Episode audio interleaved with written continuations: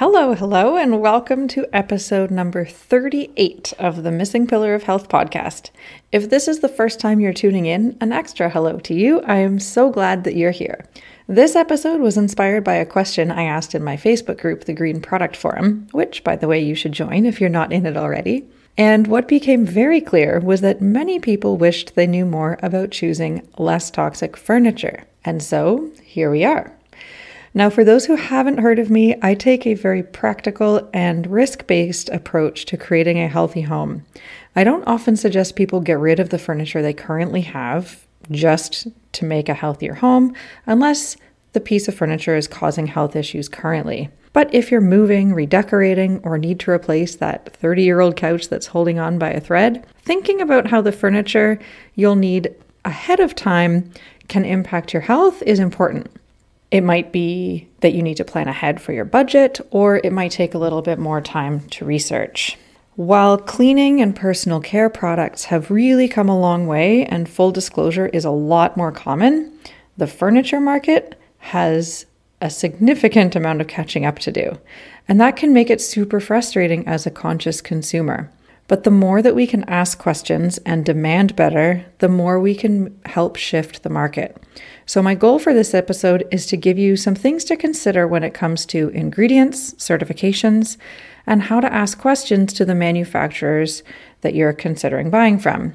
This is specifically focused on soft seating, but I cover issues that are applicable to other furniture pieces as well, including questions to ask, ingredients to look for, and whether GreenGuard is a legit certification or not.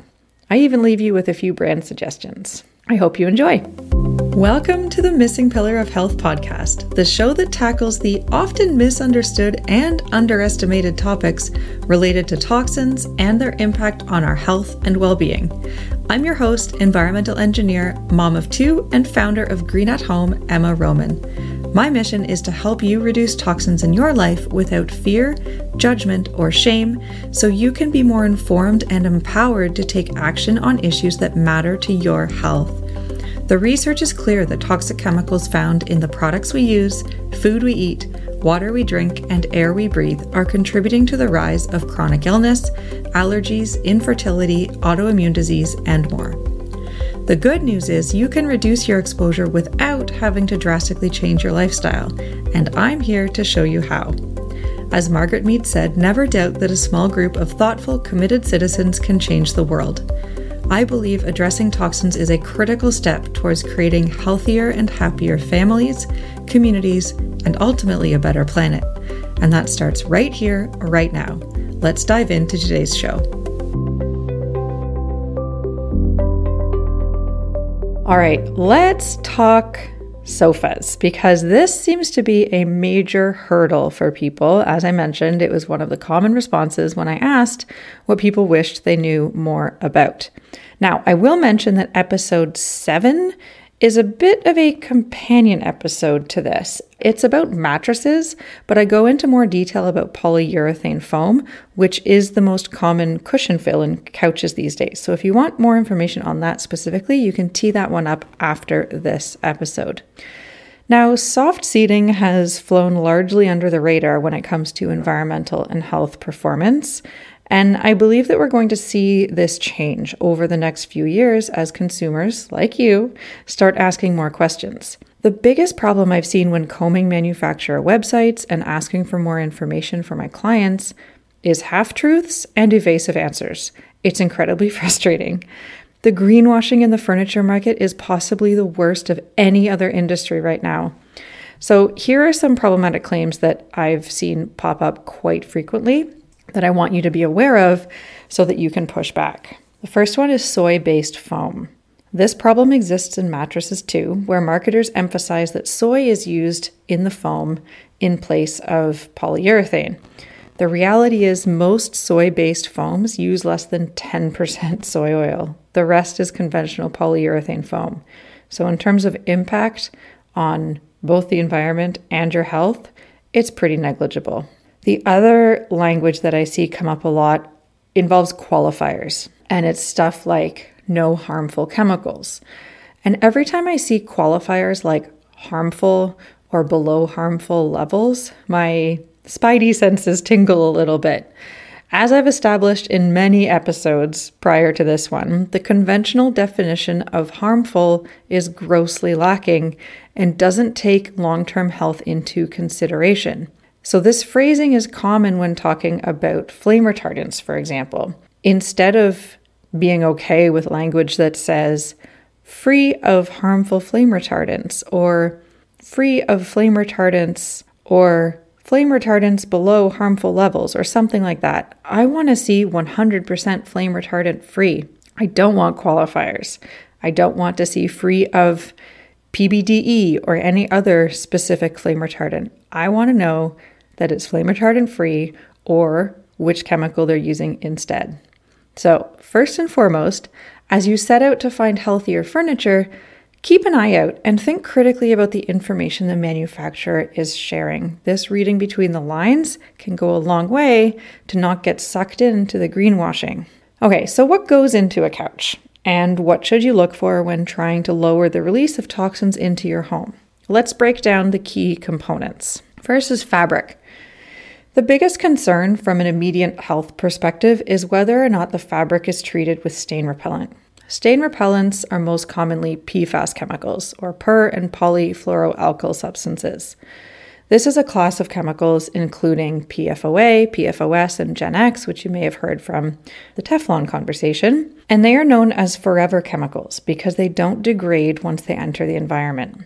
Because PFAS chemicals are under increasing scrutiny and regulation, rightfully so, the specific chemicals being used as stain repellents in furniture has been evolving. According to the eco textile retailer Two Sisters Eco Textiles, the most common chemical used is a supposedly less persistent and bioaccumulative PFAS chemical that appears to be less toxic. But we have very little data to verify this. And given the history of PFAS chemicals, this is not something that we should be assuming at this point because PFAS chemicals have been an example of regrettable substitutions where we ban one, industry comes out with one that has a theoretically safer profile, and then we learn that it's not so great after all. Be aware also that many brands will talk about quote unquote green technology or eco friendly stain repellents, yet still not disclose the chemicals being used. Saying that they're PFOA free or PFAS free isn't enough because we've seen what happens when the chemical industry replaces known toxins without telling us what they're replacing it with. And this constant chasing chemicals as they're introduced, instead of demanding full testing when they're brought to market, needs to stop. It's that chemical whack a mole that I've talked about in previous episodes. For more on that, I talked about searching for proof of safety versus harm in episode 29. So, the bottom line to drive real change in the market, I believe that we should demand full disclosure of what's used in any stain repellent treatment. While it will mean extra care and attention to keep it clean, I actually recommend that you decline any stain treatment, especially if they don't disclose what's being used.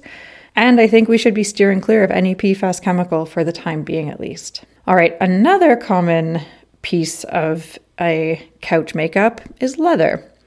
Leather furniture can be tempting from a durability and maintenance perspective, unless you're vegan, of course. But the process of tanning and dyeing leather is incredibly toxic. Tanning is required to create a durable material that won't decompose. And typically, it is done using a form of chromium called chromium 3. It's a carcinogenic on its own, but it also converts into a highly toxic form called hexavalent chromium, which remains in the waste product of tanning. And this can enter waterways and the local environment, posing major health risks to the communities nearby. So, the first step with leather furniture, if it's the direction that you want to go, is to look for vegetable tanned leather at a minimum.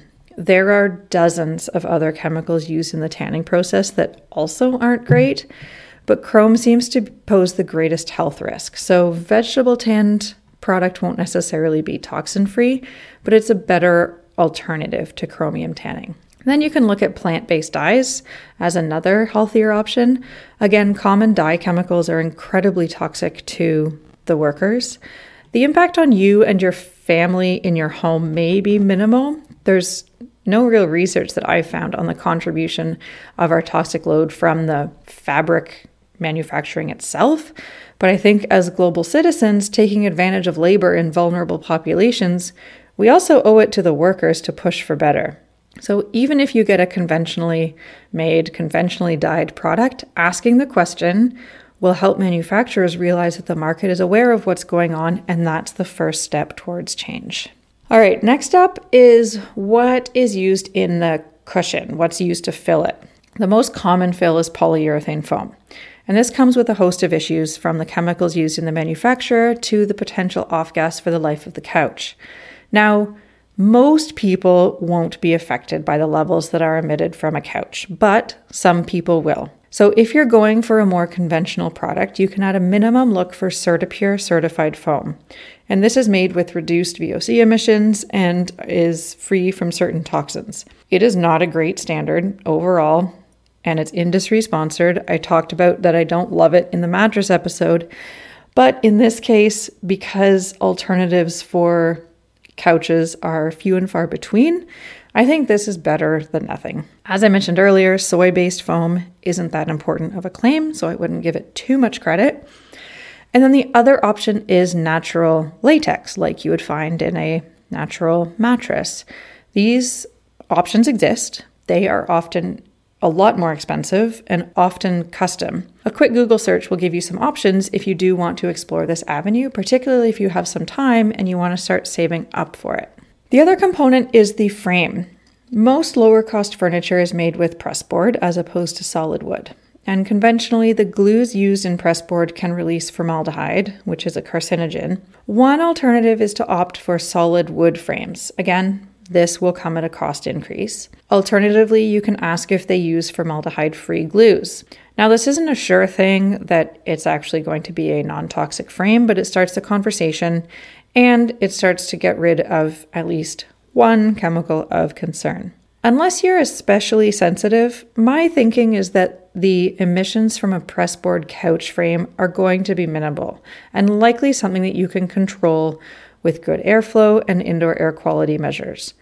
So, if you tick all the other boxes in terms of no flame retardants and stain repellents, this might be one that you can let slide if cost or availability is an issue. Again, if the goal for you is to absolutely reduce emissions as much as possible, then solid wood is what you should be looking for. Some eco brands will also market low VOC paints and stains. This is going to be less common, but it's something that you can ask about if they do have custom options. Now, one question many people ask me, and that might be on your mind, is Is GreenGuard certification legit and is it enough? So, I will start by saying that GreenGuard is a third party standard that is widely respected in the green building industry. However, certifications are only as good as the properties they certify for, right? So, GreenGuard looks only at volatile organic compound or VOC emissions, and formaldehyde is an example of a VOC. It won't necessarily tell you if the product is free of chemicals that settle out as particulates, such as those that are used in flame retardants and stain repellents. That being said, it does add another level of assurance that your sofa is at least below certain thresholds for VOCs. It's not zero VOC, but it's below certain thresholds. To this end, I recommend looking specifically for the GreenGuard Gold certification. It looks more at health based criteria, so it has lower limits that products need to meet for individual chemicals and also requires a lower total VOC emission level whereas the basic GreenGuard certification has higher limits and only for a handful of VOCs. I hope this helps you kind of frame your research and helps you understand what to look for and maybe allow you to balance the competing priorities that so much so many of us have when it comes to cost and our health goals. So, where can you find less toxic furniture? First, figure out your budget. This is one area where the products that have the least toxic chemicals are going to cost a pretty penny. I hope this starts to change, but for now, there is quite a cost premium. Now, when you break it down, theoretically, you're going to have this couch for a very long time. And so, if you do the kind of cost per use analysis and don't compare the price of a Wayfair couch to a non toxic one, I think that's where we get into a lot of trouble.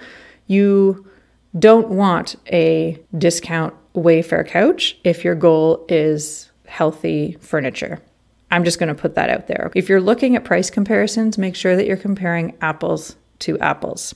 Understand what you're willing to spend and Maybe it's something that you can start saving for, but if you have a hard limit, then that's going to dictate your product options more than anything.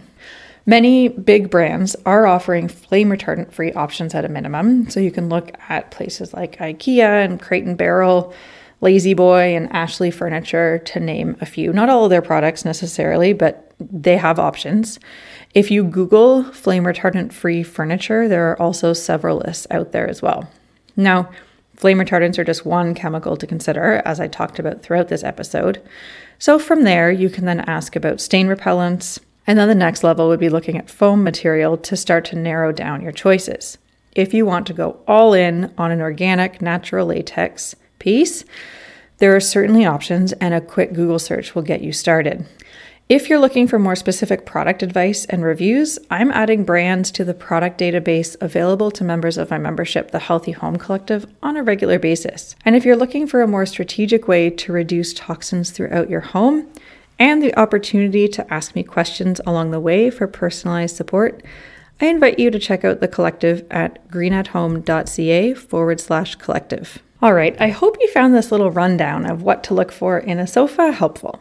And even if you're not in a position to buy a fully organic natural couch, I encourage you to send emails to manufacturers and just start asking questions about but what's being used to make the products that they're selling. We really can start to shift the needle from the greenwashing and lack of disclosure we're seeing in the market today.